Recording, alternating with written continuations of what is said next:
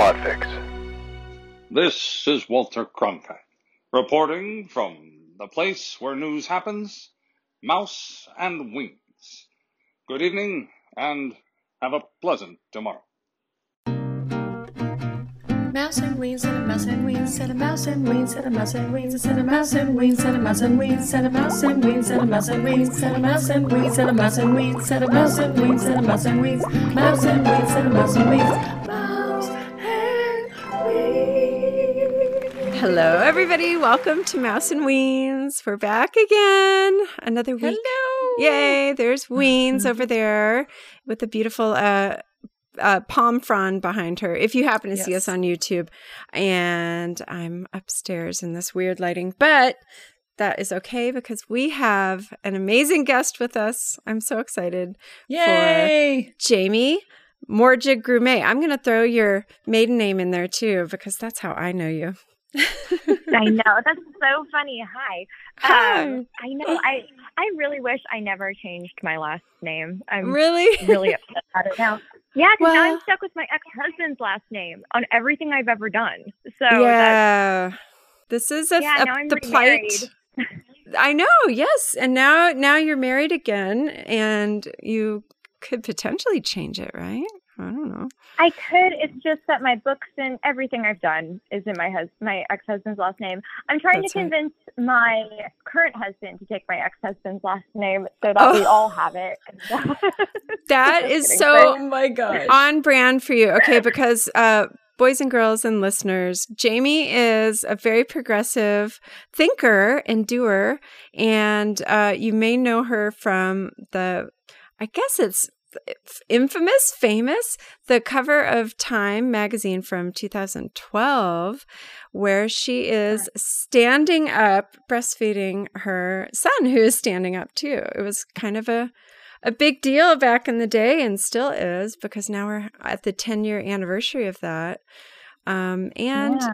and and an author too that has since spawned a, a book i'm going to hold it up for our camera here called um, modern attachment parenting and do i don't know if you can see all my tabs but i i read a ton of it and i made little notes everywhere so um, but yeah let's jump in and the reason we're having Jamie on too is because she's like our little sister.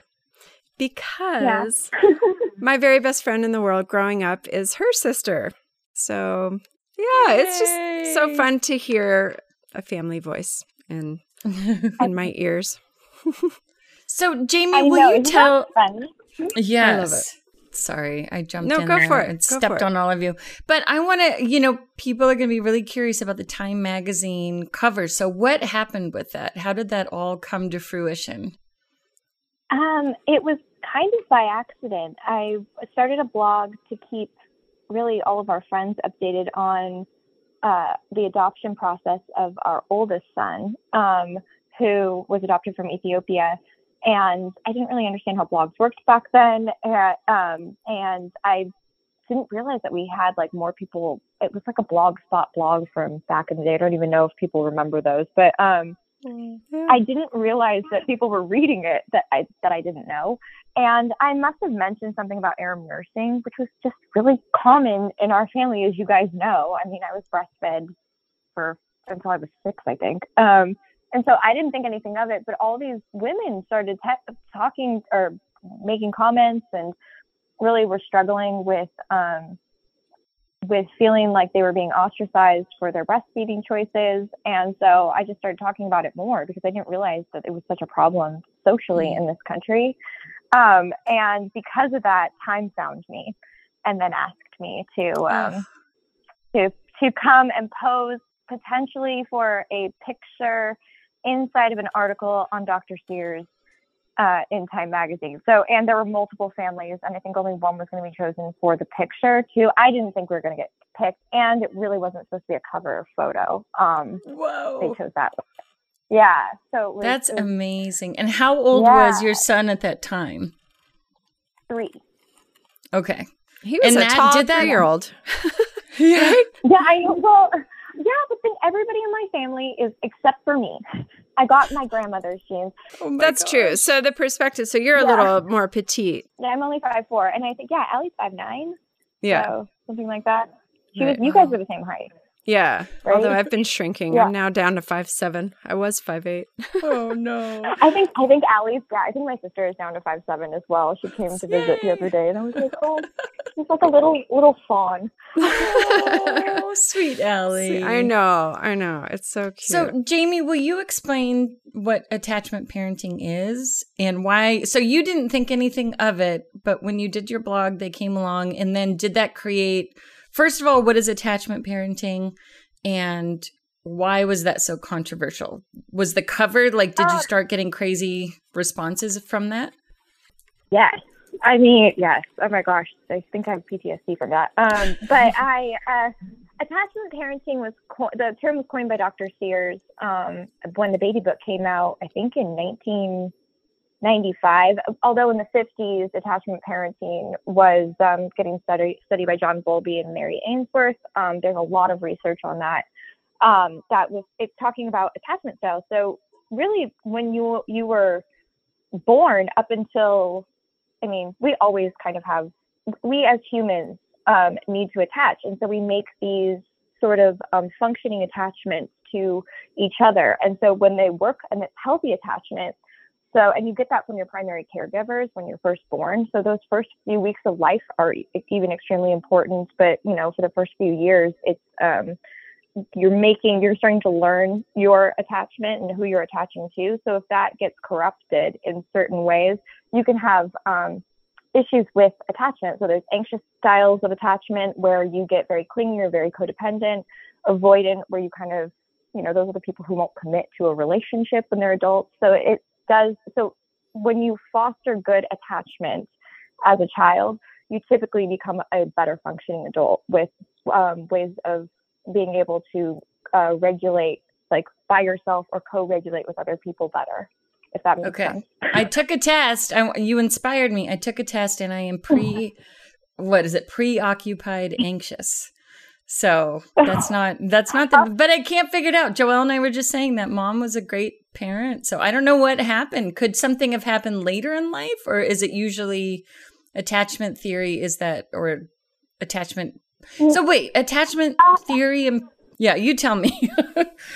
It, well, it's, I mean, I, so my parents were attachment parents and I have attachment disorders as well. So I don't think it, it's, no one's doing anything 100%. And I think it's normal to have, I mean, your world isn't perfect. So it's not necessarily even your parents. You could have had a traumatic, something could have, traumatic could have happened to you as a child or maybe even like certain, certain children, even perhaps preschool does it to them or um, I'm more anxious and now and as an adult i become anxious avoidant but i think that that's from my experiences with adults so i think it does it, it can change you actually can become traumatized and develop attachment disorders as an adult but i don't i'm don't quote me on that because i'm not 100% Okay. sure but yeah, yeah, yeah. yeah uh, Well, that's the thing with Yeah, no, theories. a lot of these theories, it's like, how can you really prove that this causes that? And I mean, there's a myriad of reasons. Like, you know, we're born a certain way. We have certain wiring. We have certain chemicals that makes us who we Right. are. But yeah, Right. No, exactly. And I think it's just, I think it's pretty common. Even if your mom, it could have been, you never, you don't know what it was. Like your mom was a great parent, but so was my mom. But there were definitely, and she, like, I co slept with her. She did every single, like, quote unquote attachment parenting tool that, um, that Dr. Sears has mentioned. And I still, you know, you still get kind of anxious. And think of how anxious Allie was. Yeah, yeah. It's kind of wired in you too to be a little bit more codependent. But um, yeah, but I think it really does. If you see children, like um, a good example is the orphanages in Eastern Europe, like Romania. Uh, they did a lot of studies on them, and the children weren't being touched and weren't being um, taken care of, and their needs weren't being met. And they lost. They you notice that the kids weren't crying anymore, weren't doing anything because that's how children communicate with their their parents or their primary caregivers. Is you know they cry, they fuss to be picked up, um, and when they aren't crying anymore, it's because they've lost hope that anybody's going to come there for them. And so God. that's actually really sad. yeah, and there's a, and those children did develop um, reactive attachment disorder, which is um, an extreme form of of an attachment disorder um, that you see primarily in very abused children or children that are in institutions like that, um, mm. where nobody you know touched them or held them, and they do kind of lose the ability to um, function as a normal adult. Um, so you see violent tendencies. There's a myriad of things that happen to them. Yeah. yeah, I can think of a couple kids who I think were adopted from Eastern Europe now and grew up with my kids and and they've had trouble in school very yeah very violent and um yeah just dysregulated yeah, it's, it's sad because it's not yeah the children it's not the children's fault at all but it's it's the, it's the the parent who has taken that on or the primary caregiver who's taken that on really there's a lot of work that needs to go into mitigating some of those issues and you know sometimes they're lifelong right yeah so yeah. what is the primary healthy way that you feel that we do need to attach to our kids what are some tips you can give people for secure what it, do you call it secure attachment or what do you say when it's the best form of attachment when it's healthy attachment, it's considered secure attachment. And um, I think that I don't actually know one person who's perfectly securely attached. So I guess that it's, but, but we want to push towards that. So mm-hmm. um, I think that the best ways of doing that are basically you need to kind of look at your child's unique needs and meet those. And it's not your wants, it's not, you're not spoiling your child, but if your child, there's biological there's it's communication that we have with i mean even breastfeeding is a set of behaviors that we have where we're communicating we're making eye contact with our baby when we're breastfeeding them. Um, there's ways that that we're attaching or um, we're communicating with them when we pick them up to when they cry so that they're if they're hungry if they're tired um, and if some children are just way more needy than other children. They're high i think even dr sears wrote about it it's a high needs child um, those children are really a lot of work, but um, meeting those needs is even more important because those are the children that typically have issues when their needs aren't met, um, and they're ignored or they're try they try to. In the 1950s, especially, or um, they had, oh my gosh, the worst baby book came out around that time too. Um, was that the Dr. Uh, Spock book? Yes. Was it? That's that's what our mom had. I remember it always on our shelf growing up. I actually called her before this interview to ask her how we were raised because I wasn't exactly sure. I knew that she had read that book, but I remembered her with Julianne since I'm the older sister. And she was very yeah. tender and caring with Julianne. And, mm. and so I got the whole story. And she kind of did what you say to do in the book, which I love, which is kind of just go with nature and go with your intuition. Yeah. And work with what you've got. But but go ahead, keep telling us your your tips. Oh no, no, no. That's that's really it. I mean, it's not there. It's not about breastfeeding or baby wearing. Dr. Sears created all of those. He considers them tools and not rules, and he says that over and over again. People, I think, still don't really listen to that.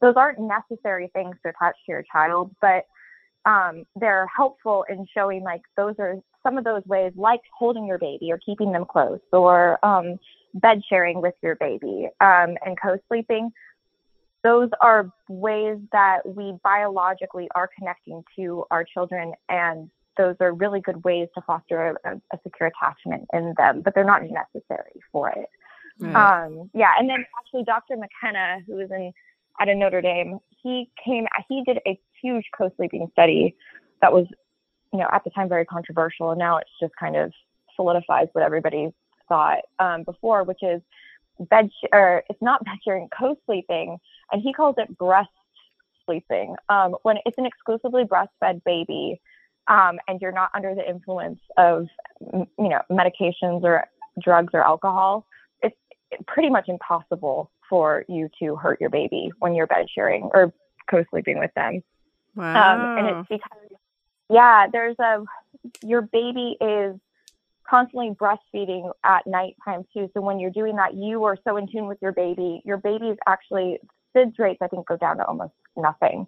Um, and your baby is listening to your heartbeat. It's the heart is syncing up with yours. Your breathing patterns um, are aligning. It's a lot of really interesting um, information that he found out. So anytime you hear about co-sleeping deaths, they're always generally the person didn't even want to sleep with their baby. They were under the influence of something. They passed out on the couch. They rolled over on their baby. They smothered them. And those aren't like that's not what any co-sleeping parent does. That's that's a totally different thing. Yeah. What about the husband if they're not as in tune with the baby? Um, and they're in the bed because Um, that's what mom said. I asked her, I said, Did we sleep with you? Did you co sleep with us? And she said, No, because your dad was so big, our bed was small, and he was such a sound sleeper. I really was worried that he was going to roll over on you guys.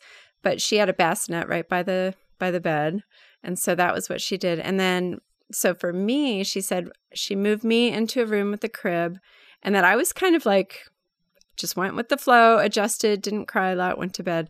But Julianne was a little more needy, and she she had to put a twin mattress on the floor in Julianne in the in the nursery, I guess, where the crib was, and she would sleep there and hold your hand through the crib. Um, and that was kind of her way of doing it. And but she said she often just had to hold you up in a rocking chair all night. And um, and she said you were just super hungry and you nursed all the time. She could not fill you up. So I think you're extra really? attached to mom because you were on the boob the whole time, she said. so I liked I, it. I wonder. That's so funny. Well, didn't Julianne win? Like, she won the award for having like she was a big baby, right? Yes. She was the she had the biggest chest circumference in the whole hospital, or Yes. sort of do. great Yes. thing. Oh, I mean, yeah, it was like healthy, robust baby that probably needed a lot of nutrients. yes. Um, yeah. So she, yeah. I well, okay. So what you're supposed to do, or they tell you now, which is helpful, is you put the mattress on the floor. Mhm. Um, baby rolls off. It's not going to hurt the baby at all. And then right. you can, if, if you're worried about another person in the bed, you can always put the baby on the ends then. And then there's also other things you can put on the bed so the baby won't fall off, or you can use a co-sleeper, which is now that's the. Ex- I hated that thing. I got one and I just never used it. But it's um, kind of like a little it- it looks like a has hot tub attached to a pool, right? Kind of hangs out yeah, yeah, yeah. to the side of the It bed. hangs, Yeah. up, it hangs on the bed. So if you want the bed up and you want it, so it's, it's impossible to roll over on your baby, and your baby's basically right next to you. But uh, for me, I noticed that it, he slept better when he was touching me, and then I also could just not wear a shirt, and he could breast latch on, and I got better sleep too. So Right. wow. Yeah. I- would you consider doing that if you ever I- had another one? Yeah, I tried it with uh, the one the littles. Uh, when Toby first came home, my oldest, uh, I was like all about it. I'm like, okay, we're gonna do this co-sleeping thing, and Dave could not handle the noises, the gurgles, the the wiggling, all the stuff, and he had just started a new law firm, and he like needed his precious sleep, so.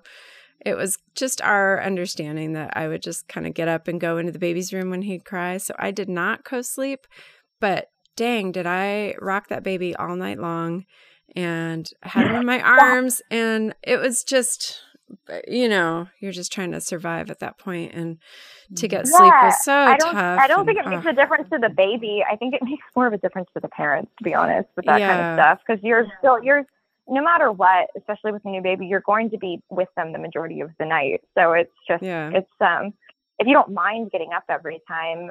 I just I think that's why a lot of people aren't having kids. To be honest, because Yeah. a It- lot of a lot of people have like night doulas, which are that's a new thing now is postpartum doulas or or kind of like kind of like having a nanny, but they're really there to help the mom. So they will bring the baby in to you and you can breastfeed that baby.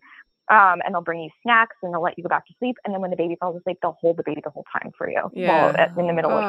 it. And you're just, Now, how do you feel about that? That- That would have been great. Yeah. Well, how would that I love fare? that. oh my gosh! But then that's not really your mom. So could you? I mean, is it Doesn't better to have? Yeah, so for with pri- so we're we're a social species, just being primates, and so what you see is in like if you look at any primates or if you look at any hunter gatherer type of um, or more village type human um, settings, it's not. The, I think that's the other problem that we have here is like mom is the primary caregiver, and it really shouldn't be like that. I mean, she should be the primary caregiver, but she should not be the only person, only caregiver. And so with this, you have m- most people they throw the moms into a mom group where we're all like you're considered clinically insane. when you have a baby, your hormones are there to protect that baby and keep that baby alive um, Yeah. until it's five. And then if we're born, you know, we are bipedal, we have larger brains. Babies come out way earlier than any other mammal. Um, and so you're hardwired. And that's also another reason that we're um, semi monogamous too. Like we're the only, really one of the only species that is like that um, as, as a mammal because we have to keep this baby alive until five. That's the hardest time. Um, like that's for our species to keep them alive. And if you look in like other underdeveloped countries, um, the mortality they call it inf- the infant mortality rate, which is considered zero to five, is really high. Wow. Um, yeah. So, but because of that, you know, we have um, you have moms that are just like really they're they're primary caregivers, but they're tapped out. We're supposed we're not supposed to be with a bunch of other moms that have babies the same age. It's like putting a bunch of crazy people in one room. Yeah. Oh my god. yeah, we need our village. We need our Oh. grandmas and our aunties and our sisters, and Yes, it's hundred percent. I I So would feel that. creating Yeah, that. yeah, Yeah, that's nice. you can getting and um, one of my friends, she got she tried to get doulas in all different age ranges. Even brought like you know an elderly woman who was a postpartum doula in, so that she could kind of create that environment. But yeah, most of the time you see, you know, twelve year old little girls, um, and then the little boys too. But it's a lot of it is very um, it's a very much of a matriarchy too. A lot of little girls taking care of the babies, the old, the little sisters, or the the, the other children in the village, and then you'll see aunts, uncles, everybody, and they'll be wet nursing too. So you'll see like some you'll go over, someone will nurse the baby for you if you're not around. It's not like a that's not a, a stigmatized thing in, in most other cultures, yeah, which is really interesting too. So yeah, so mom gets a break. Uh, yeah. So, okay, also, we just, I had a class today and it was, you know, it brought up feminism and the problems in our society. Where does the man stand and how important it is for them to be equally involved or, or how involved should the man be? Do you have any info on that? Oh, pretty. I mean, I'm assuming pretty involved. I, I just logically you'd want you'd want the husband to be involved, but again, like you know, because we are semi-monogamous and children, like we do have the most vulnerable um, infant in in ma- mammals. Basically, out of all of them, we're we're so helpless when we're born.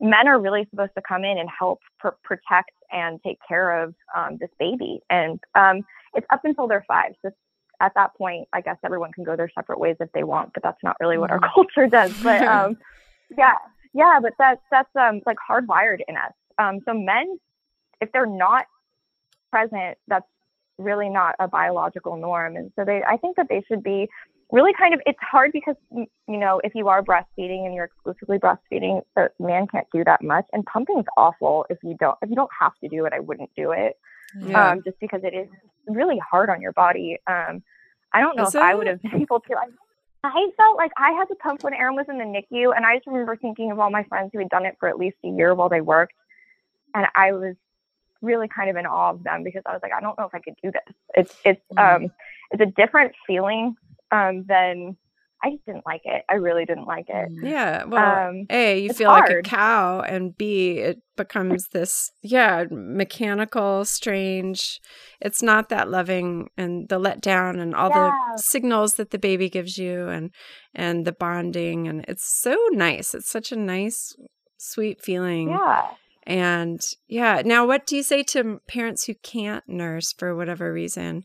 Um, and then I think you had something in your book about men can help with the um, baby wearing and things like that too, right? There is the skin to skin. and- Absolutely.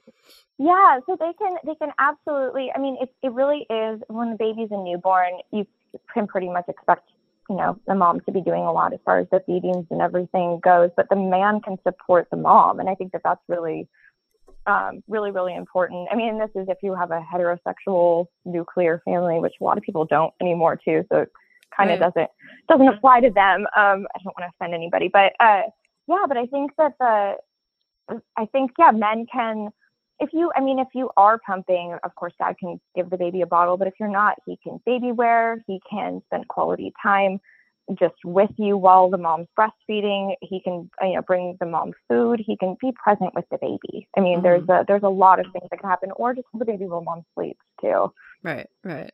So Yeah. what do you both think will happen? If there's the shifting paradigm of men take becoming the primary caregiver as the woman goes to work. Is that going to screw things up for our society?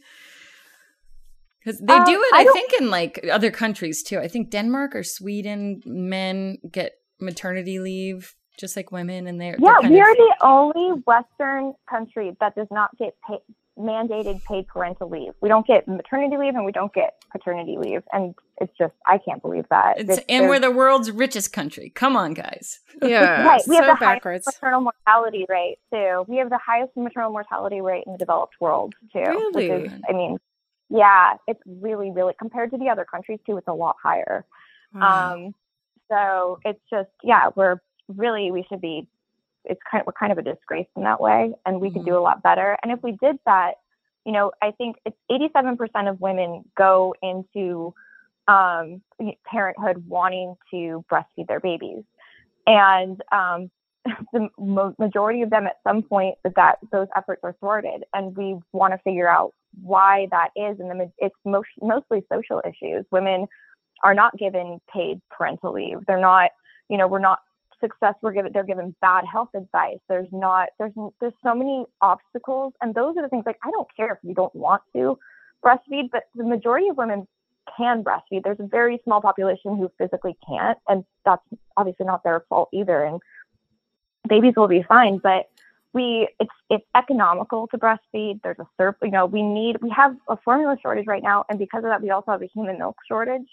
And like especially NICU babies, they need that um, Mhm. to to survive. You can't just you can't give formula to a to a NICU baby. Their stomachs aren't developed properly to digest Can you it. tell me what that is? I'm Um, sorry. What's a NICU baby? oh. Oh, a neonatal intensive care unit baby. So those babies are born premature, um, or you know they have they're born with other problems, and so they really need donor milk too. And so right now we have a, a huge shortage of donor milk and a shortage of formula too. If we got those 87% of women who wanted to breastfeed to be able to breastfeed, we wouldn't be having shortages of anything too. So that would be, and we, we would normalize probably human milk banks a little bit more too, which is I think really important for us to do as a just for a health care reasons for our country. So rather than looking at it like looking at it more of a macro thing, and it's like as a population, we want to get our breastfeeding rates up, and then not make women feel bad if they choose not to breastfeed or if they can't breastfeed, but we want to make sure they actually are trying to meet their goals too. hmm So why don't people choose to breastfeed? Is it mostly a situation of employment or they just don't like the I think some feeling? women just might not want to. Well, because like it's almost ninety percent that do. So whoever Mm. doesn't, they don't have to if they don't want to. Or I mean, if there are some sort of like, for whatever reason, they like Queen Victoria. They were just. I was just reading this thing on her, and she um she thought that breastfeeding was was disgusting, and it was very. I mean, it was during the Victor 18 like mid to late 1800s when that was going on and for whatever reason she felt like a cow and it was definitely a social thing and um she didn't breastfeed any of her babies she probably had severe postpartum depression it looked like too but her daughters because she had nine babies she just she because there was no birth control back then um and she didn't really like babies very much too Oh, but she liked how you got them you said so Oh. she just kept having them. Um, it was actually pretty funny, but uh, yeah, but I guess that her daughters, when they had babies, they wanted to breastfeed them, and they had to hide it from her.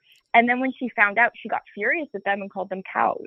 Um, wow, Victoria. Yeah, so it's like I know Queen Victoria, man. um, she was she was an interesting lady, but um, yeah, I guess you know that's that's cultural. That's not a that's for whatever. But whatever you know, if you get in your head something some reason that is off putting, you know, those are things that we should probably try to normalize. But it's not really our responsibility to like make everybody feel like it's gr- if you think it's gross then don't breastfeed it's no i mean mm-hmm. no one's trying to, to convince those people to to do it if you don't want it you don't have to So you must have been getting a lot of that messaging too when people saw you breastfeeding Aaron when he was so much older. And then even Samuel when you adopted him and then you nursed him too to have him bond with you and bond with his brother, right? And what was that yeah. like having to to field all of the the hatred or the judgment? I mean, I can't I imagine, was but so young. I was only 26 when it came out, and I was just really confused and scared. Um, and then now I don't. I really don't care. So I'm just. Um, but I even now like getting. I had an article just came out in Yahoo, and for whatever reason that thing went viral, and all these people were coming to my Instagram page, and it's just I. I just didn't really care um, at this point. I remember being scared. I try not to read comments, and they were everywhere when the time cover happened but if I accidentally saw something or whatever, it really upset me, and I didn't want to look at it just because I didn't. It was. I think it was just I was kind of paranoid at what people could potentially do. And now after, you know, I'm old and old and kind of grumpy. I guess I don't know. uh, you just think of you're like, oh my god, go away. I don't know. You don't. You don't. These are just some random people, and why are they like? Why would you spend that much time coming on someone else's page that you don't know to try to tell them something? That Right. they've already done like 10 years ago too it's just it's just it was bizarre i mean there's but like it's not even worth talking about i guess is that's how i feel about it too. I, Right. just, I don't really I, I can't even tell you what the comments were because i don't remember um Good. which is a Well, good what- thing i guess It- they don't affect me at all yeah, yeah, good. What was the main controversy? Just that he was older. And for the people that don't know, like me, what is the Mm-hmm. time when they when society tells you to cut off breastfeeding? That's really interesting And why does it bother why does it bother people so much? right. Well, the yeah, I guess that because people sexualize the they objectify women and they sexualize women, so I think it was like a Madonna whore complex thing. And when babies are, I think that people got confused, especially back then. I mean, we the the marker of when to stop kept getting moved. It's like you know later and later. Um, and what helped was the World Health Organization um, basically said that um, you know, babies should be exclusively breastfed up to six months old. Then you can start introducing solid foods. I think people got confused if that's when you're supposed to wean your baby, and they're just saying that that's when you should only be giving breast milk, and then at six months you can start introducing solids and allow, you know, and complementary foods. Um, you can you and then your baby will primarily only have, you know, the main nutri- nutrients for the first year is probably still going to be breast milk. Um, but they said that, um, you know, put it at a minimum of two years to breastfeed during that time. Your baby will be eating food at that point too, but that was um, the World Health Organization's um, recommendation. And then the only, and basically every other medical group was basically was saying the same thing except for the AAP. And I think the only reason for that um, was because of like just social pressures. They didn't want to freak people out because we were so we're very sexually repressed here because we associate breasts with I mean they're secondary reproductive organs. They're basically made for you know for breastfeeding. That's that's what they are. But not Yeah. to say like the whole body could be an erogenous zone too. Yeah. Um, but because breasts were so hypersexualized too, they would say six months and then um, a minimum of one year. And they just changed it recently to two years. So Oh, they're good. finally on board with that. else. And that's a minimum. So like you can go beyond that as far as you want. They said two that it's basically two years and beyond. So you Um, were just at the forefront of the movement, basically. They just hadn't caught up to you at the time. Yeah, I mean, other people have definitely been doing it for a while. It's just that it was. It's now. It's just getting. It's. I have noticed a huge difference um, with people. You know, breastfeeding now. Whenever you have a um, you have a baby and you get like a photo package, they add a breastfeeding shoot to it too, which I was like, oh, that's kind of kind of cute and funny, and like how much that's changed because that used to be even people just posting their breastfeeding photos, which really helped normalize everything um, that was considered like they would get attacked for that even when they had a, a younger baby. Mm-hmm. So um, yeah, age like breastfeeding in public has definitely become more normalized, and breastfeeding and allowing children to self wean has become a little bit more normal, I think, as well. And when do average on average when do children self wean? Kathy Dettwyler did a study on this. So the natural human weaning age is anywhere from two. They she did a great study on it too, and she studied primates and humans and did um like it's a very comprehensive. She's a great anthropologist, a biological anthropologist. Uh, she looked at it. Any it's the biggest like range too. It's um I think one and a half to two is the minimum that she's seeing baby self wean all the way up to eight years old. Wow. So, Wow. and that's that's their uh, that's the average. So you can see, um, and they've never found any studies that if you like that breastfeeding past a certain age does no there's no medical association that's even worried about it that they won't even do tests on it but it, there's basically nothing that says that it does any damage to your children so you can breastfeed So as long as you basically, it's long just haters that think it's weird because it's Yeah. not it's not normal in society. So there's no negative consequence to it at all. Do they? I mean, the people. Uh, what about psychologists? Do they say that forms too close of a bond and you should like? Mm, What are the negatives? No, no, no, no. Yeah, no, none. I mean, no one's no one studied enough. There's no like. I think that there were people who weren't psychologists but were very excited to talk about um, about the subject that they didn't know anything about. Like when the time cover came out, like everybody was coming out of the woodwork. And I remember this one woman was worried about. She kept saying enmeshment with it, and that's Yeah. impossible. Like you can't. Your baby will be. I remember my because I was the only one that was breastfed really at all, but I mean, for definitely for past a year um, of my mom's kids, and she said that I was the most independent one out of all of them. Like I would, I'd have good safety boundaries, but I'd be the one that would go and want to explore a little bit more, um, or want to go off. And I did. I was the first one to like. My sister was breastfed for like two weeks, and she wanted to live five minutes away from my mom until she was 50. so what? So why? Why did your mom choose not to do breastfeeding then with the first two? She had them so much younger and she got mastitis with my sister at two weeks and my brother at three months and the doctors back then gave her bad advice and told her she had to um, wean because you can't breastfeed with mastitis which really the best thing to do is to take your antibiotics and breastfeed through it you'll get you'll get better faster Uh, Wow. Julianne, if you, yeah, you haven't had mastitis, right? I can't What is imagine. that? It's when you get an infection and your breast gets completely engorged and so, so painful to the touch. And oh, it's the worst thing ever. Why And does cr- it happen? I don't even know. Jamie, you know Oh. more about this than I do. if your milk ducts get clogged, um, it's just you have a bunch of you suddenly are making a bunch of breast milk, and it's not like a super thin substance, so it can clog up your ducts. Um, and when something gets clogged, it generally because so much stuff is getting created and pushed out, it's it will cause an infection. It's extremely easy to get mastitis. Most women get it. My mom got it with me too, but Oh, at that wow. point, she knew what to do, so she just breastfed through it, and I think she took antibiotics, and she was I think you have to take antibiotics. You feel like you're.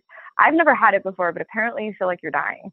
Oh, Um, it's the worst. I had a yeah. fever. I went into the shower Yeah. and I was just trying to squeeze it out and like just get it out of me and put like big cabbage leaves on my boobs at one point, but just had to put ice everywhere. I was so hot Oh, and finally got on antibiotics, but and then like trying to nurse it out, but then it was so painful. Oh my gosh. I have to give you guys credit, ah. you ladies credit. Excuse me for saying guys, but you guys ladies go through so much to have It's- children that it's got to be an incredible bond that nobody else understands if they don't have kids.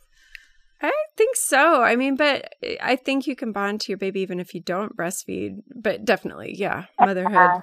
Gosh, and and adoption too. Jamie, you can speak to that. But oh yeah. Oh, it's that's weird. Especially, I mean, people don't. I wish they talked about it more. But especially when you're adopting, we adopted at a birth order, but we also adopted. We didn't adopt a baby, which I think people have the same issues that they have when they bring home an older child. Um, but it's different because it's a new baby and you are holding it so much all the time that you probably do bond and it's a little different. With a four year old, like Samuel came home, Aram was two and a half and Samuel was four, almost four. Uh, he was a month shy of his fourth birthday. Um, and he came home and he, I was like, oh, this is like, he was so cute and so sweet. But I was like, when is his mom? Like in my, my brain kept wondering when his mom was going to come and pick him up. Like I didn't, it didn't register that he was my child at all.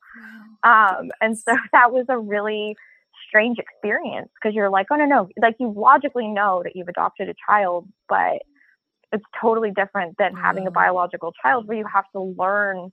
You guys both have to learn how to attach to each other, and um, in some ways, it it's really it's it's more exciting or it's more like it's really when it does start to happen, it's um, really rewarding because it's it's just like I don't know. It's hard to explain. It's it's really you have. I kept thinking I'm like, oh, okay, this is this is really interesting. And I kept thinking, like, yeah, I kept thinking I was babysitting someone for a little while. Wow. Um, and a lot of other adoptive parents, um, like Melissa Fay Greene, talks about it a lot. She's she adopted a lot of children internationally, um, and really tells like kind of about like the the darker parts of it too, because it's not easy, and it definitely should not be like an option for infertility if it's not right for you. It shouldn't be something. It's I I'm really strongly believe in family preservation um, above all else, and then adoption really as a last resort. Um, but uh, but yeah, but we're so happy with I mean, we love Samuel so much, and he's like the the coolest kid. But we yeah, I think it took me breastfeeding him because he had been breastfed by someone um, up until probably the day of relinquishment or when he was in the orphanage, and so he because he could latch perfectly fine. Um, So when- what was that like that moment of just like, okay, we're going to try this? Was that were you nervous or confident or Yeah, no, I was. I don't. I don't really. I just remember him being really curious about Aram nursing, and then we taught. We had a doctor who was an adoption specialist that we hired to help us, and he's like, "Do anything you would to your biological child to um, your adopted child." And so we're like, "Okay," give us the green light to to do that, and um, so I offered it to him, and he latched on. And Aram was nursing too, so I had, and they're both huge, and I'm really small. The biggest Ethiopian person like ever ever adopted probably i don't know it was just i was expecting like at least one of my babies to be kind of more of my size and it just it wasn't going to happen No. but um yeah aram looked kind of confused i remember him being confused at first and then it kind of i think it helped all of us attach to each other because aram realized that he wasn't he was equal to him. Like he wasn't just a friend coming over.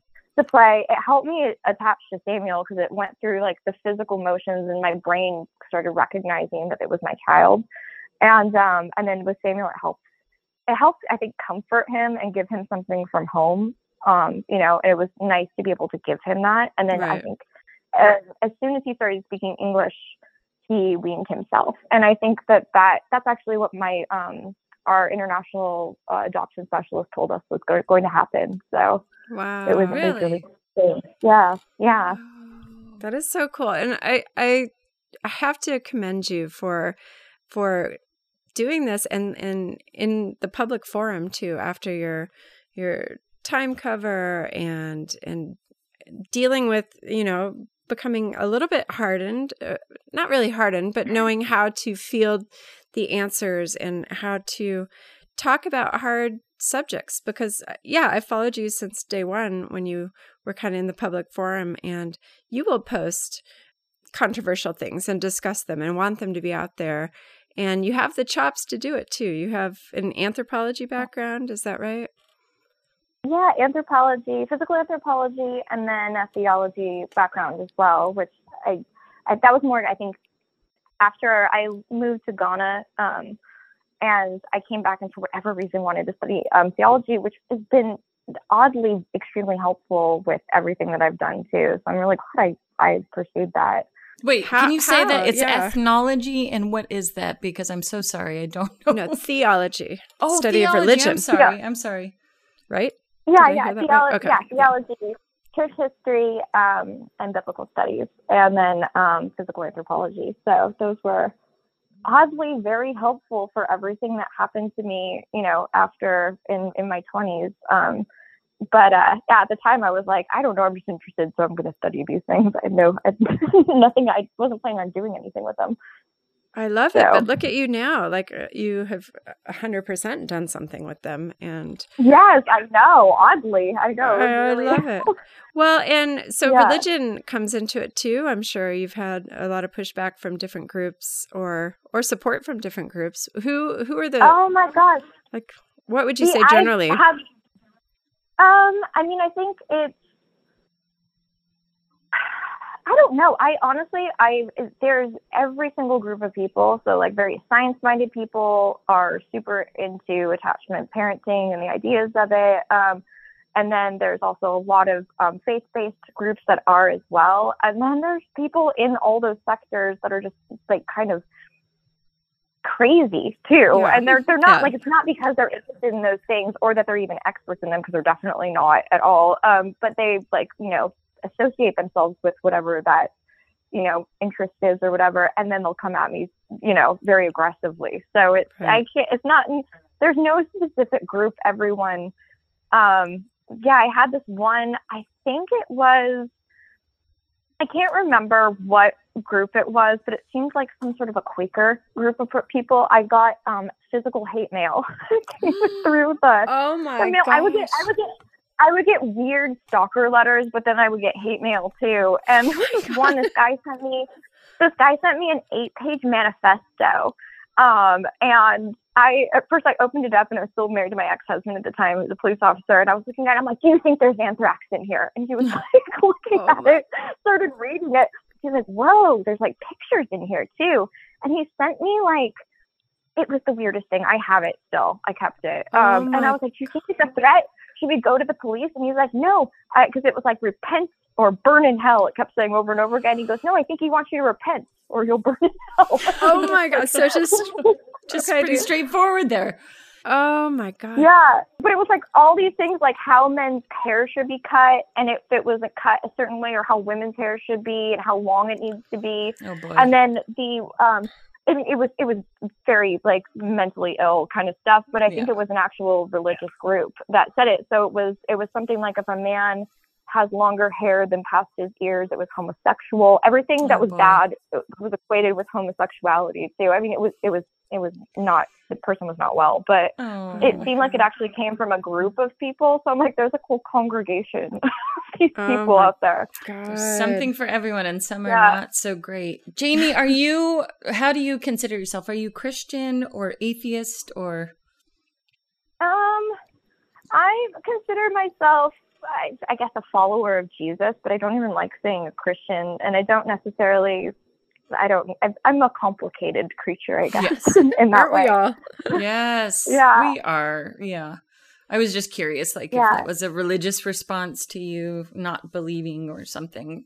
But Yeah. No. Yeah, I, oh yeah, no, no, and I think yeah, I don't think it was that. I well, maybe not. I yeah, I guess he, that person definitely associated breasts with um because he called me a pedophile multiple times oh in it my too. So Yeah, yeah, no, that's those ones are. I mean, they're very concerning because if you worry about like if, if this person knows my address, will they I, will they come to my my home and try to hurt me? And so those I don't mind them.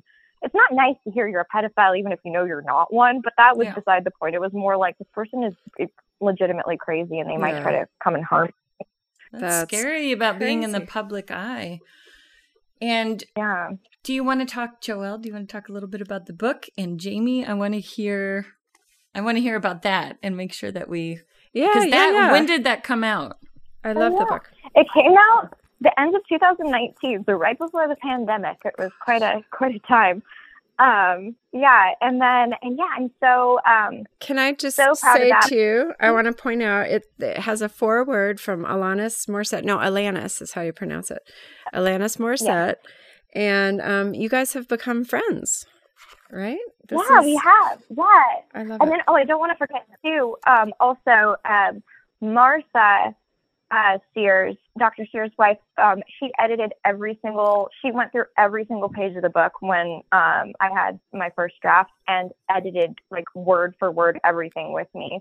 wow. So it was a it was a really cool full Wow. circle moment to have this Sears family help me I love it. um, with, with my book too. And Yeah. Joe, for the I mean, listeners, what is the title? Sorry for the people listening who can't Sure, see. yeah. Modern Attachment Parenting The Comprehensive Guide to Raising a Secure Child by Jamie Grumet. Uh, foreword by Alanis Morissette, introduction by William Sears, MD. So, yeah. yeah, it's it's really good. So go ahead. You you talk about the three B's. Um, you you're very vulnerable in the book. You talk about how um, you thought you might be a failure. I love the stories in between. It's super honest, and it's also very you. um, you're very uh, uh, open and arms open and telling your readers to be open to whatever situation they're in and encouraging Right. like you can do it if you can't nurse that's okay if you have a nanny that's okay if you have to go back to work that's okay work with what works in your world and use your intuition and i love that i love that so much but Oh, thank you. Yeah, and Yeah. I, yeah, and I think that that's really important. I, I, I don't know. I just feel like we, you know, we do. We live in a modern society, and just part of like we, there are like definite things that we we have biologically that our bodies, you know, it's evolution takes is very very slow, and it's just that we're hardwired still for, you know, thousands of years ago, and you know we've we've we've developed a lot of things. Culture changes really rapidly. And for all, like sometimes we do have to give up something. Like cars are a good example of that. Like we no longer have low impact cardio all day from walking. We have cars, which are great, and we don't want to not have them anymore, even though we need that low impact cardio. So with every every culture everything that we do um, in our culture there might be a give and take for our biology and so we've you know supplemented that with going to the gym or with um, you know, trying to take walks. We have to consciously try to, to add that into our lives though, or else, you know, we can get get ill just from from not working out. And like the same thing goes with parenting too. We have um, you know, there's certain biological things that we're like that are wired for our babies and for us. And if we can't do that because our culture's changed, we need to figure out a way to mediate that. Right, right. It makes sense. Yeah. We are sponsored by Dream Dinners. Dream Dinners is a wonderful food preparation service that is offering our listeners $99 off their first order if you enter Mouse and Weens 99 at checkout. And let me tell you what that includes. This is a month's worth of meals, you guys, that is already chopped up, prepped, it's separated for you, it comes in a bag with instructions, and it goes in your freezer so you can take it out and thaw it anytime that it's convenient for you and cook up a quick dinner 20 30 minutes. It is such a game changer for us. We cook dinners together as a family. We sit down and eat meals as a family, and it's healthy food. It's great quality food and you can modify it according to your likes and dislikes. You can give them special instructions. It's perfect for people who don't know how to cook. It's so simple. I leave instructions out for the kids or my husband sometimes. They have looked into it and you save 20 hours a month from shopping and prepping. And really the cost of meals is about 650 per meal, which is so cheap when you think about it. So much cheaper than a lot of the other services. So do go to dreamdinners.com, look up your location. If you're within 25 miles of Poway or San Marcos locations, just enter Mouse Weens 99. You will get $99 off your first full order and you will receive free shipping. Free shipping, free delivery. They don't ship it, they bring it to you or you can go pick it up yourself. But it's so easy, you guys. Do it. It is such a life changer. Enjoy. It has a little bit of something for everyone in here, too. Um, sleep training, the cry it out thing, that's important, too. I have so many friends having babies, and they do do the cry it out thing. Um, but maybe modified. I don't know. I didn't believe in it necessarily. It just hurt my heart too much to do it. Um, yeah but yeah. that was just my instinct and for some people it works but you know you probably advocate for try not to let them cry as much as you can because that's communication right yeah absolutely and um yeah there's just like there's certain things that I know are not like they've studied it and we just know aren't good and that really is one of them um but there's but understanding like the reason that we're doing it is because when people are really tired and they're trying to get sleep and they have to go to work. So there's other ways of trying to foster good sleep or to try to calm your baby that won't traumatize um, him or her. Right. Um, and so, yeah, so it's, it's kind of like um, spanking too. It's just like it's across the board is not good for your kids. Um, and not to say like you know people some people that don't even want to do it do it sometimes too, and they feel bad about it afterwards. So just I'm not saying me. it's normal. It's, it's, normal. That's normal. But um, but we know that that's not that shouldn't be a go-to thing to do, and you should really should try to avoid it. And there's other ways of um, creating discipline like that's very healthy and helping your child grow and lead them into adulthood in ways that are really like you know you're not a passive parent that's saying yes to everything and allowing your child to run around you, you but you know going towards like why what's causing the behaviors rather than just trying to beat them into submission essentially. Right so, right. so what do you do with are timeouts considered okay? Like what are the a good that's discipline a, that's a controversial thing i guess it's like a kind of i'm so out of the loop with those but um i never did them. I don't think that they work at all but um, yeah, a lot of people think that they're actually really like they negatively impact your child. Um, I don't like it's definitely this. I don't really know any of the research that's on it. I definitely Yeah. don't think it's the same as spanking your child. Um, Yeah. Yeah. for sure. But I what was do the you- queen yeah, of but- timeouts, man. I was all about that. And Well, what do you do in the place? Oh, I'm sorry, Joe. it was just a if then, if you do this, then this is going to happen. It was almost teaching natural consequences, eh, but just not letting them leave the spot and making them think about what they did. I don't know. I've justified it at the time. The spanking was awful, though. I did that on the advice of a nurse. If there was something that was happening over and over and it was really bad, you have to do it one time and one time only, and they'll learn. And so I was like, okay, I'd gone to this little lecture and I spanked Elliot and instantly felt awful and started crying. And, but he didn't do the thing anymore. And, um, yeah, but it still haunts me. I wish I hadn't You're done it. Probably for seeing how much you cried afterwards. He Yeah. was traumatized for that one. I don't think it's the spanking that changes the behavior. I mean, maybe if you, I don't know. I just think kids still do. They still get beatings. Like you know, a lot of my friends who were kids would do things and get, you know, spanked pretty like with a belt even, and they would continue to be really naughty little kids. Yeah. Um, Yeah. Yeah. yeah. Mm. So, uh, yeah, I don't think it really. I don't think it does. The, the spanking for sure, they know rewires the brain to it's re- really negative. I don't think timeout. I don't think they do. They they're negative in in that way, but they. Yeah, there's, but that's like a big controversial thing apparently among among parents is talking about those those things. I just think consistency was really key for the boys. Like, so if you said something like, "Hey, you can't do that," or we're gonna like we were at Disneyland and they were doing something, and you're like, "We have to leave."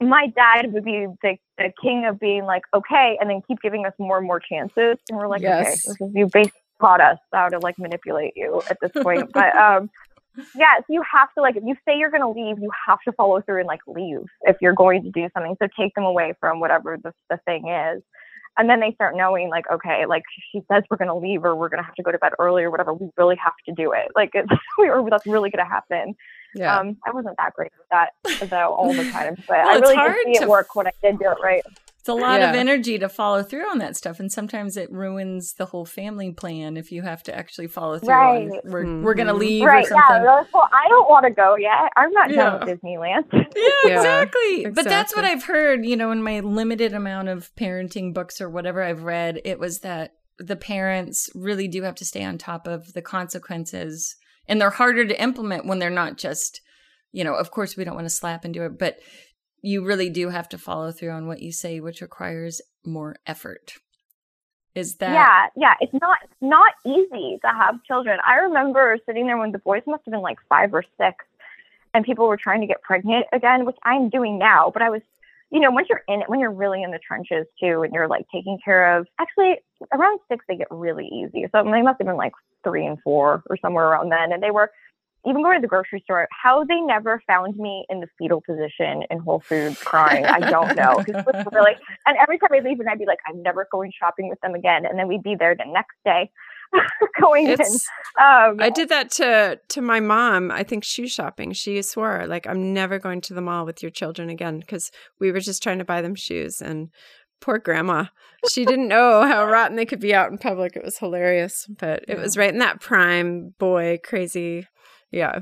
Anyway. Yeah, they're not, they mean nothing by it too. They're not like intentionally naughty. They're just really curious and extremely active and have a lot of like energy. And so, and having two of them, like I remember Samuel was curious and touched one thing and like, you know, the the aisle with all of like the essential oils at Whole Foods. He touched something, didn't mean anything by it, just was curious about it, looked.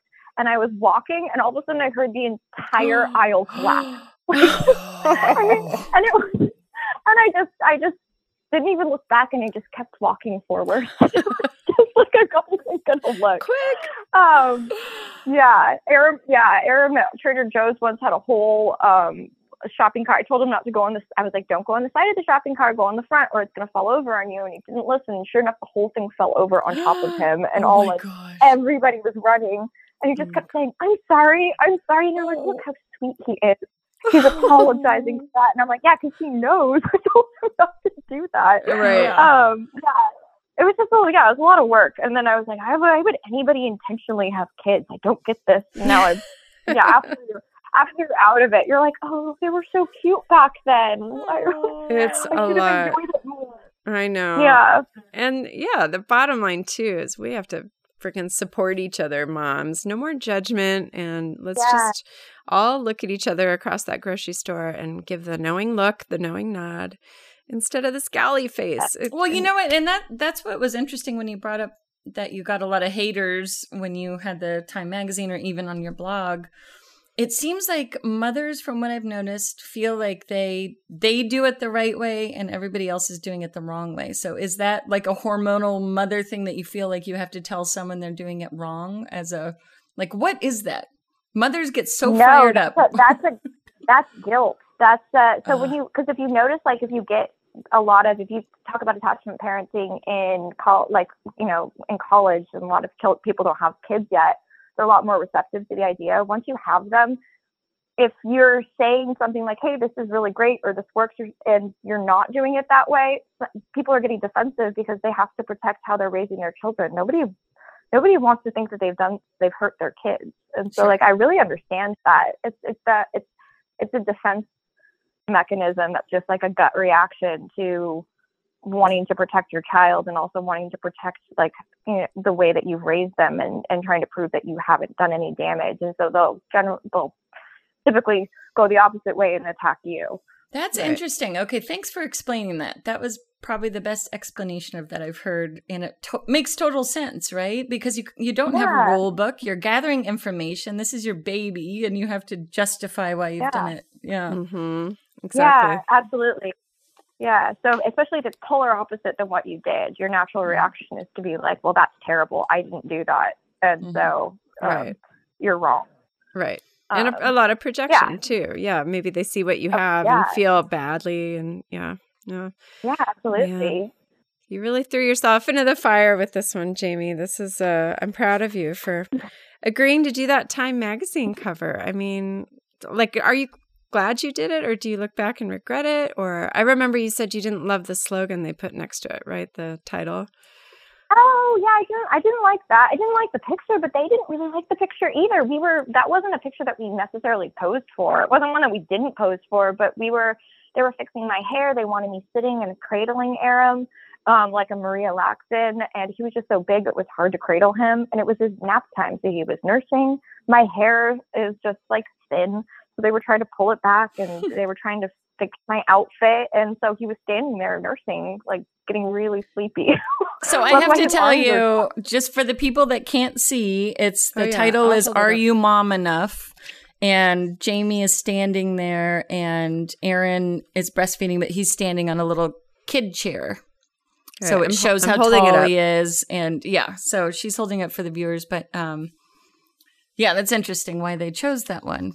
Why do you think? Yeah, uh, I mean, it's definitely they called it the most incendiary cover of all time, and so What? it's uh, yeah, I know. Which I was like, there's other words. God is dead might have been a little bit more than that, but that's okay. Um, but I think, well, what they how they explained it to, I mean, I really did. I liked everybody that we worked with at the time. I thought that they were all really honest and kind, and uh, how they explained it was the first one. There's one at Time Lightbox. If you go there and look at all the photos, you'll see some of the other women who could have potentially been on the cover, the ones that they photographed um, the same day. And um, you can also see the photo that was supposed to make it on the cover, which was uh, I was sitting down and he had fallen asleep at that point, and I was cradling him. Um, but because of the way, like they liked the fact that it was um, aesthetically the way that the the composition of it, where I was tall. Mm-hmm. Um, and if you do look at like other covers, you don't see the other one. I was sitting down too low. There would have been too much empty space. I think Mhm. the tall, the height of that one worked really well, and it was also really controversial. I mean, Yeah. they're, going to pick the one that It looks more that. dramatic. But I do think, right, but I do think a lot of it was the fact that it was like how the the standing did. They liked that better, but the um yeah, the editors were in there and they definitely they didn't like it at the time. I remember that. Hmm. They're like, no, no, not this. But it was just because we were we were just like we are yeah, just trying different things. It wasn't that was not the shot that like we were really looking there anybody was looking for. You know what, Jamie? I just had a vision Oh, vision. Let's hear I it. had a vision that Yeah. if you put out these books, there was a wonderful documentary series, which uh, I don't remember the name, but it was called like 25 Up. And then 45 up. And the documentary filmmakers followed this group of people all throughout their life. And every five to 10 years, I can't remember, they would document how the people were doing. And it was just like an experiment to see how people are throughout their the course of their life. How did they turn out? What Yeah. happened? And that would be so cool to find out your attachment styles working on your own children and if you released a book every so often and uh, that would be really cool Oh, yeah. because I'm looking into that now, all the attachment stuff. I mean, you really got me inspired, and I'm looking at my own attachment styles, and I've read a few books, and and so we want to. Now I'm having to trace back and go, what happened in the past that got me to this diagnosis of uh, preoccupied anxious. It would be cool to see What's people. the what's the preoccupied part? I mean, I I know different mixtures of uh, attachment disorders, but I don't think I've ever heard that one before. Oh, I don't know. Maybe it was just some hokey test online, but uh, it was basically. Oh, no, no, it's like stay you stay pre like you have to keep yourself busy. Is that what it was saying? Do you remember what it said at all? I think maybe you're hyper vigilant because whatever happened, you're you hang back and you're very aware of all the moods in the room, and maybe you know. I think my sweet dad, I love him, but definitely there was a lot of ups, up and down moods and things. So you're maybe a kid that just happened to be. You know, you learned how to kind of walk on eggshells and to monitor everyone. So you do that now in adult life. So you're preoccupied Yeah. by why hasn't that guy called me? We just went on a date. How come he hasn't called me? He must be abandoning me. And the anxiety that comes Kind of the perseverating about the certain thought or something. yeah, like that- obsessive thinking, and you're very vigilant of everyone's moods if in the room. So if so, you know, if Joelle, you you Oh. scowl at me, but you just stubbed your toe, I would think it was my fault. Or Got it. Yeah, no, that that the people pleasing and the uh, co- kind of codependency and anxious attachment is all kind of together. It it does really come from um, your parents, probably. To be honest, uh, that's what they found. Typically, something happened. Um, and it's not necessarily nothing necessarily negative, but like yeah, for whatever reason, had you know there were certain things that had happened and the children really want to hyper please them um or just like make everything calm or like yeah Mhm. make the make the water um but that's like i think the most common attachment disorder too so it's Got for it. all what it's everybody. Did you? So Um, did you? And you don't have to talk about this if it's too personal. But what led you to your result of being more anxious? Did you figure out what that was? And you don't have to talk about if it's too personal. Oh yeah, um, I think it was my parents. They both have um, qualities about them. I was talking about this with my therapist last Mhm. week. Um, so uh, yeah, I think that they both they had two different qualities. Where my mom, um, sorry mom, but uh, she's more like a needy needier person and would need to kind of confide in me with things. She wouldn't parentify me too too much, but she would tell me things that I think would upset me. And then my dad's more of like charming, you know, has narcissistic qualities, but uh, kind of more of a charming person and that liked really big things, really exciting things. And they're both really lovely, like very loving people too. It's not like you have to have a bad childhood to have an attachment disorder, but there's certain things that they definitely, you know, didn't 100% do right just because of their own stuff. Um, Yeah. That I think, yeah, when when they would just the way that they communicated with me, um, I would get very codependent or want to people please um, because of that. Um, and I was it that was that, it guilt that was operating a lot? Like guilt and shame seem to be these Brene Brown triggered terms that come up all the time. So, I mean, it sounds like you said the parentification is one. So the parents rely too much on the kid to listen to their issues. Uh, is that We what have that with dad for sure. Yeah, she didn't do it too much, but it would be like, you know, with like her dad died when I was two, and I remember her crying to me a lot. And like those are the things we know now that aren't really necessarily good for your children to see. Like she needed me like to comfort her. Mhm. Um, and I really, your children shouldn't be the ones to comfort you when you're in the in grief. Your your little children, your adult Mhm. children, it's a different thing. But um, but even then, it's that's that's a whole different conversation. But um, yeah, I think it was. I think they got it, I and I think they have it too. But they got it from like the where like my grandparents and like you were very it's very much like keeping up with the Joneses or like very presentational so everyone has to do everything right and it kind of like you kind of get scared into needing to perform um, Mhm. correctly or and it's it's about like pleasing everybody else too. Yeah, and looking Um, good. they- I think that comes up a lot in my Yeah. thing is like looking Mhm. good to the outside world. Yeah, it's a lot of pressure.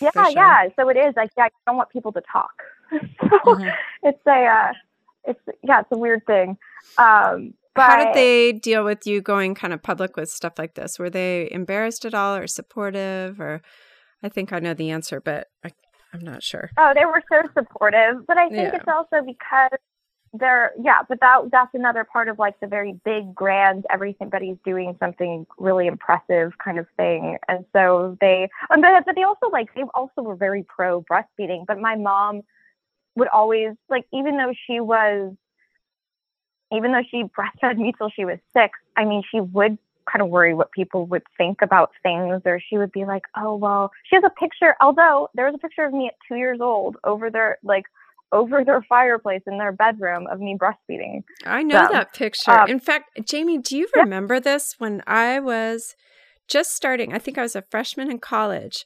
So you came along when Allie was 13, right? Was is that how yeah old she was? I was four, I think 14? she was, clo- she was yeah close to 14 Okay, so- were freshmen at- Yeah, I was there Yeah. too, and you were like our little baby, and we were the built-in babysitters, and we just would play doll with you, and you were just the little sister. You were so much fun and so cute, and oh my gosh, And Gerber baby, little model baby, you're so pretty, um, still are. But uh, when I so that how many years is that? I guess that's four years. So you were four years old, and um, I did a report on watching kids. I, it was a child psychology course. And so I had to just observe you. So I just sat in a room and watched you play. And at one point, you came up to me and you said, Joelle, I have a secret. And I said, What? And you go, I still nuke on my mommy. Do you Oh, remember this? yeah no my mom remembers it because she thinks it's the sweetest story in the whole world Yeah, yeah. told us this the other day It I don't remember doing all yeah, but yeah. can I found, that. So I like, I Yeah, oh, found the the, fact that I report recently. I had typed it all up and oh, everything did? because it was like it was sweet and you were like, you know, but it's okay and I'm like it is okay and something. I forget. But yeah, it was it was cute. You were So I wonder, Jamie, Kinda- was there any? Oh, I'm sorry, I get so excited with my questions. No, no, that's good. But This was because you said it was a secret? Was there some shame that you might have carried from knowing that was like? but my- sus- my mom must have felt no i didn't care at all but i think she she must have done something for me to think that she want, wanted didn't want people to know or like certain people to know like maybe we don't tell people that because they might talk Mhm. um which must be so common. I I would imagine that must Yeah. happen a lot for parents who do this. yeah absolutely um yeah i think that there's like that embarrassment like no one wants to be laughed at and it's not there's nothing funny about it to be honest i mean it's just like a really normal thing and um i think people aren't used to seeing it too so like especially an older child it, it looks different i think we're all used to seeing babies breastfeeding at this point but yeah. Mhm. I think um, if you don't see, it, you know, you it's not normal to because you also don't breastfeed as as the children get older. They're breastfeeding a lot, like shorter spans. It's like you come over, and it sometimes it's just a comfort thing for like three seconds, jump on, and then you jump right off, and they run off and go do something else. So there's just not a lot of um, there's no reason you see it. Babies are getting all their nutrition basically from their mom, so you they're breastfeeding a lot more and a lot longer. And these are quick little things here and there for comfort, and I mean the nutrition's still Yeah. there too. But this comes Um, back to the anthropological. Oh, I'm sorry. Oh, go ahead. No, no. We just are such like you said a puritanical western society where it is interesting because that's sort of what we're talking about a lot in classes right now is just how we're founded on such a puritanical values but it's just a society. We just decided one thing is right one thing is wrong but there's so many cultures that probably breastfeed i'm imagining right? Like culturally Oh, most cultures. You see um, a lot of Asian cultures, um, many African cultures. Uh, the only time you see breastfeeding rates dip in underdeveloped areas too is because of um, predatory marketing. uh, which is it goes against the WHO code, which the World Health Organization actually created a code because there's so many. What gets me is like it, in these really impoverished areas without potable water, there are actual they're aggressively marketing it to be this westernized, better for you thing for to have formula um, in these areas, and so the breastfeeding rates drop pretty dramatically, and also the infant mortality rates because of diarrhea go up like astronomically high too. You're like, how can this like? I just don't. And then they're also trying to privatize water in those areas as well, Mm. which is just Oh my me. god. It's really, really bad. Um, Nestle was like, they're they've been known for years, um, like decades to do it. There's all these boycotts, but they just keep getting. There, people try to boycott them. I don't even try. They they own everything, and they just keep getting bigger and bigger. I think they own Pepsi, but they're yeah, their bottled water doesn't even come from yeah, a, a river or something. Yeah. Yeah, yeah. Nestle Life owns they own everything. I mean, but and Mhm. it's not just them. There's other companies that do this too. But it's just you would think that you're like, oh, these people don't have that much money, but it, it adds up and it becomes a, a big source of revenue for them. Um, which is it, it with with a huge cost to it too of of taking basically taking people's lives. So um it's just awful. But yeah, but in other cultures, especially in like rural areas and places, you, you see this it's just a natural part of and it's for survival too like in in ghana um you would find the minimum age that you would see um in the village that i was in uh weaning would be three and that was like the minimum and that was if like and they would find like if you something happened where the mom couldn't breastfeed or if someone died a parent died they would find a lactating relative or a neighbor or someone to breastfeed up until three years old because it was Mhm. such a such a big form of um, nutrition, especially protein for for children there. Mhm. Yeah, it's just like so just because we don't necessarily need it here doesn't mean that it's not beneficial or that it's harmful, especially you know. Mhm. Um, but yeah, it's just uh, but over there it's like kind of a necessary thing. Yeah. Right. Wow. That's so Wow. I know it's just from the perspective of like we just get locked into how we do things and so to see anything out of place we really do I think as a society as thinking people we need to just think beyond what we're used to just because we're used to it because society said it was okay. And Right. as you just said, you Oh, know, Under how they shifted the the timeline. I don't know if it's the World Health Organization shifting it from one year to two years, but that's a perfect example of what we thought was strange was actually verified by scientists and everything else. So we need to just be more open minded in this culture. Is my basic yeah, it was actually it was the American Academy for Pediatrics, and I Got think it. that's why because it was American, it was they Yeah. kept it really short, and they finally joined the rest of the world on on their recommendations. But Mhm. yeah, no, it's absolutely you're right, and I think it's a lot of it is you know disempowered patriarchal culture and and rape culture um, that's creating this sort of it's we have a lot of sexual repression and like hyper hyper sexuality in our culture too. And i think the schism of those two things because we're hyper sexual like we are obsessed with sex in a weird way that's like almost too, it's not it's not even normal and Normal. we're I, I think it's because we're sexually repressed and because of that the schism i think creates sexual pathology and then you get a lot of things like Oh my. God. Look at TikTok and then look at how people talk about sex being bad and look at our 13 year olds doing sexy dances on Yeah. TikTok. And it's like, it doesn't add up. You know, there's some repression Yeah. that's going to happen and rape. Yeah, Mhm. absolutely. Yeah, and just like normalizing that, and and then you see like the pendulum swinging the other way now, and people are like they're they're picking up on it, but like it, the way that it has to work too, to like for people to point it out is like it's ugly both ways too. It's just like this isn't an easy thing, but it needs to be addressed and fixed in our culture. I think we're trying to now a little bit, but it's going to be a long road ahead. How do we? Like, Jamie, you are so good at. Well, you've written. Uh, did you write about this anywhere? Like, how do we fix that No. problem? Is it? I- I think with How do we fix the world, Jamie? with- Please tell us. I think people need to talk about their being abused um, if when they're ready for it, and then we as a society just need to believe them too. I know it's like, I think there's a an issue with like Amber Heard is a great example of that too, where it's just it's one of those things. They both were abusing each other. There's I don't think that there's any any doubt of that. But Right. you know, but ha- but that's been used really negatively to talk about you know women who lie about things and um, lie about their sexual abuse and uh, I, I think it's like it's derailing the conversation that we are having and it's not making it easier is like we just need to agree and support women who say that they've been abused period like that's just exactly.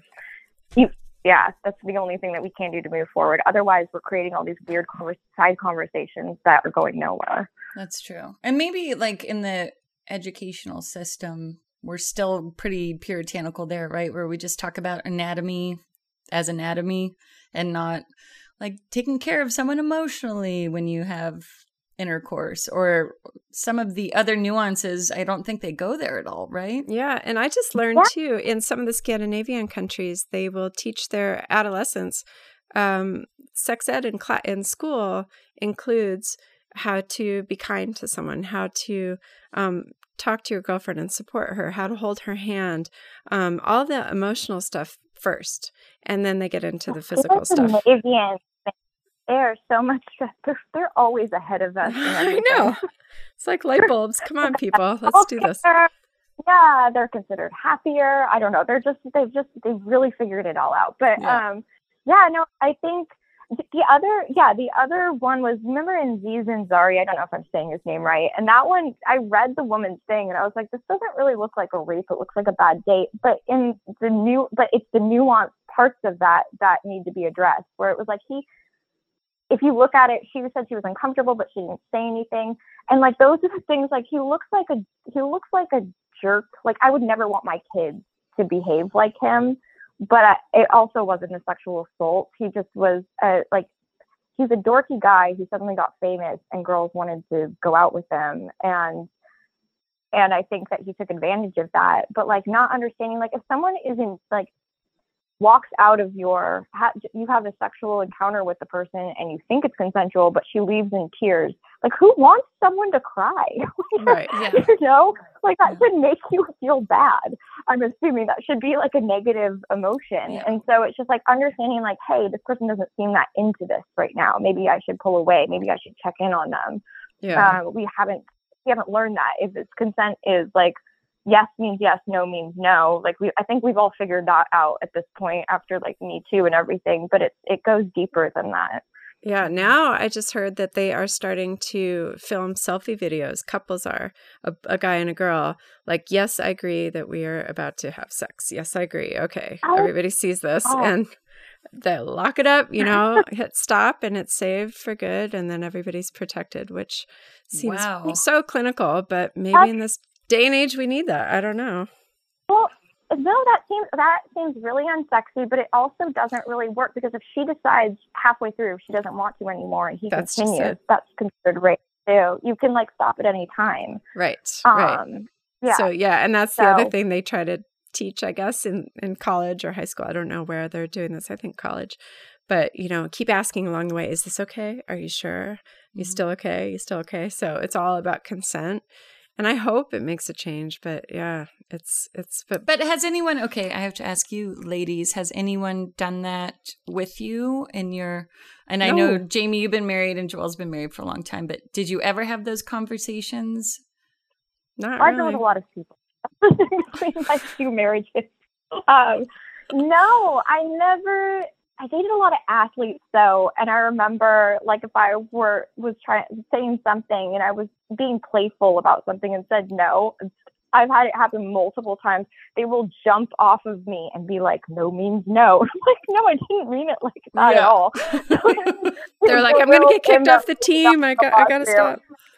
Oh my god. Yeah, they just they don't want a lawsuit. They do not want like yeah, they do not want anyone Yeah. trying to like you know short them for money or something like that. And you're just like, oh my gosh, like you're like there's trauma there on the other end too, but it's I it's a lot different than than it is for women. But you're like, Yeah. oh okay, that was drilled in you somewhere. Yeah. That's good though. I mean, that's a good sign of progress, right? Or you just choose Yeah, really it was- nice it guys. yeah, but really- being the mom of boys too, I was just gonna address it from that angle. It's like we do have to teach our boys um, the the care involved and and and everything they have to do along the way. Oh, it's a Yeah, lot of parenting absolutely. that needs to happen. What were you going to say, Jamie? I don't remember. I think it Oh. was just I know. happened. Spur the moment. All right. I right. Is there anything else you want to say about your book that was really important to you in writing it or a subject that you want people to know about?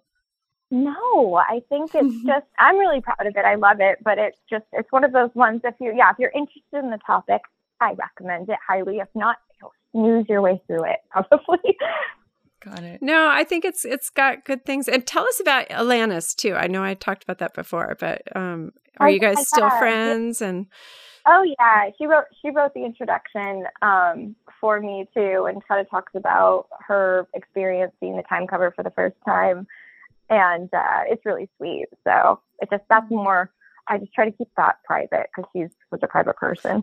right, Yeah. gotcha. Yeah, and she reached out to you because she's she saw you on the cover Yeah. and, and knew what you might be going through, and has a similar background and and parenting style, and I love that. Yeah.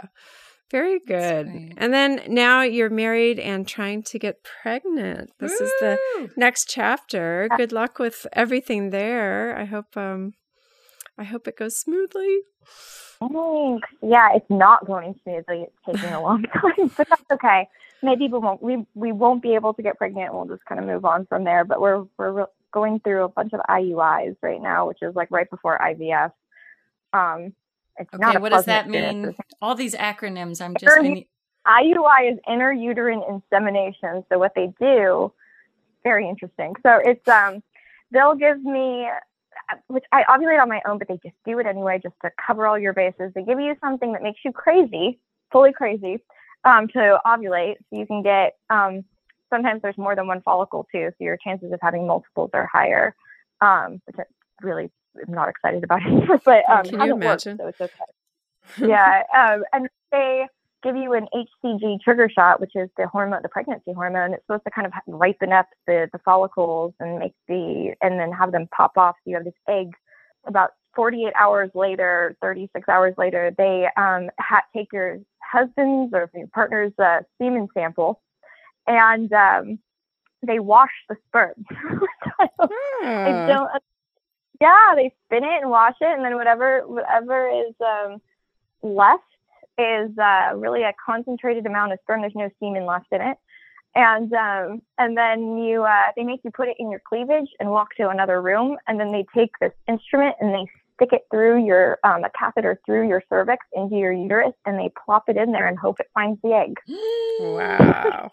Wow. Yeah. The cleavage just to keep it warm and at that temperature, Yeah. right? Is that why? Oh my gosh. Oh my gosh. Wild. Very sexy. Well, yeah, can you take video of this? That sounds really interesting. Yeah, I do. I have. I'll send you some. I took Okay. some. Well, that oh, it's always the people don't want to be videotaped too. It's really not. It's like it. It, it looks like I'm getting a pap smear. It's really not that exciting. Um, Right. But we've taken pictures. I was me walking around with it in my cleavage because I was excited. talking to it. Oh. A Well, that's good. You're Yeah. you're already getting attachment Oh. parenting right there from the very beginning. Yep. Jamie, you have such a good Yeah, there you go. You have such a good attitude. You sound like you're just resilient as hell. Yeah. And that's amazing.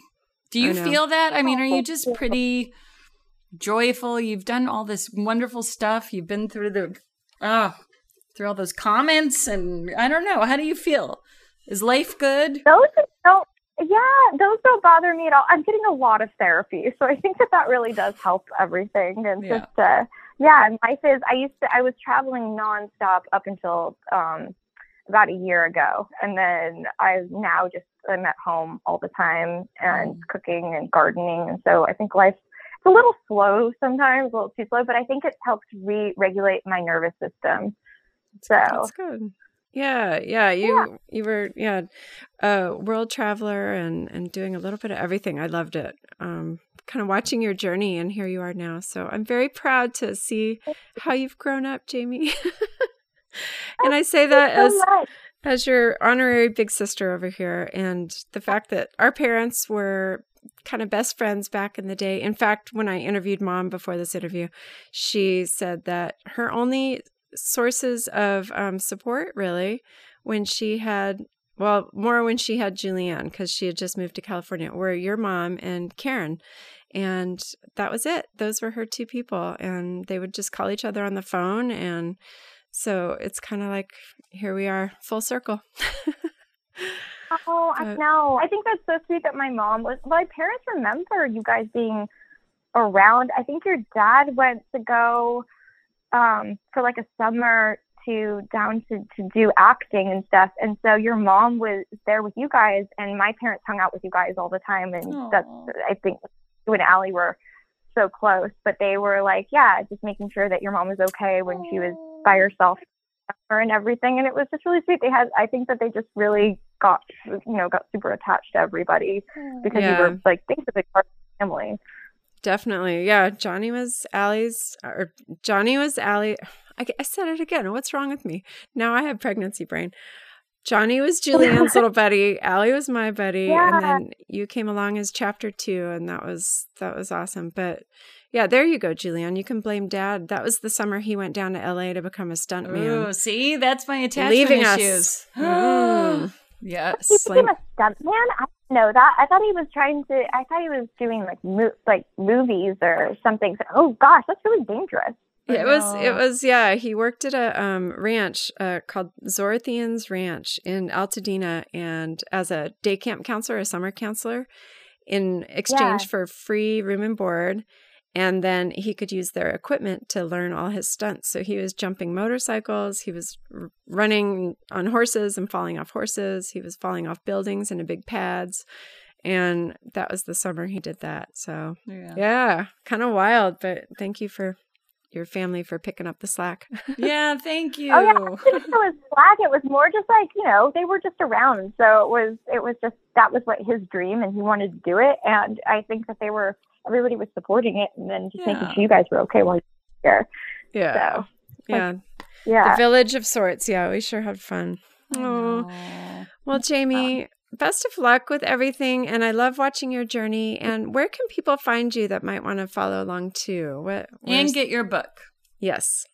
Uh, my book you can go to amazon and find my book and then also it's i think it's probably attached to my instagram account which is just my name uh, which i think it's jay Grumet as my handle but um, yeah just look up search my name and you'll find me Yeah, she's she's fun to watch and and good stuff and your boys are gorgeous and and huge and it's really cute. And you're a good mom. I know, such a good mom. We will put everything into the show notes, um, all of the links for everybody listening.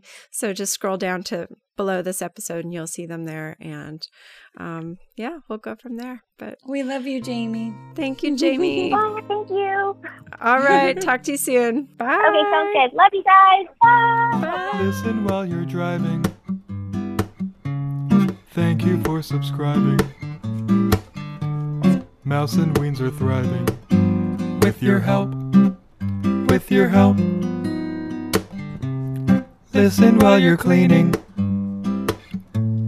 You'll be mouse and weaning.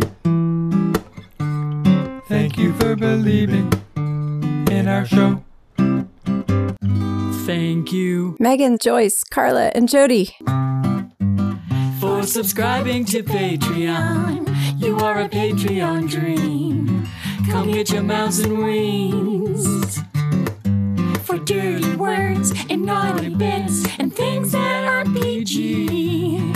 Get the naked, long, uncut mouse and weens. At patreon.com backslash mouse and weens.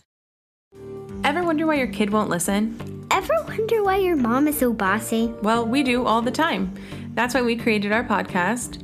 Love these mother daughter talks with Brennan Flynn. Through a series of open and honest conversations, Flynn and I hope to deepen our understanding of each other and help other parents and children deepen their understandings of what goes on in their day to day struggles. And more. We are officially now on the Podfix network.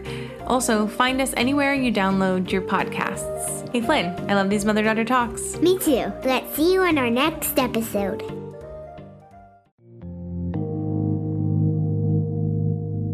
This was a podcast of the Podfix Network. You can check out more shows like it at podfixnetwork.com.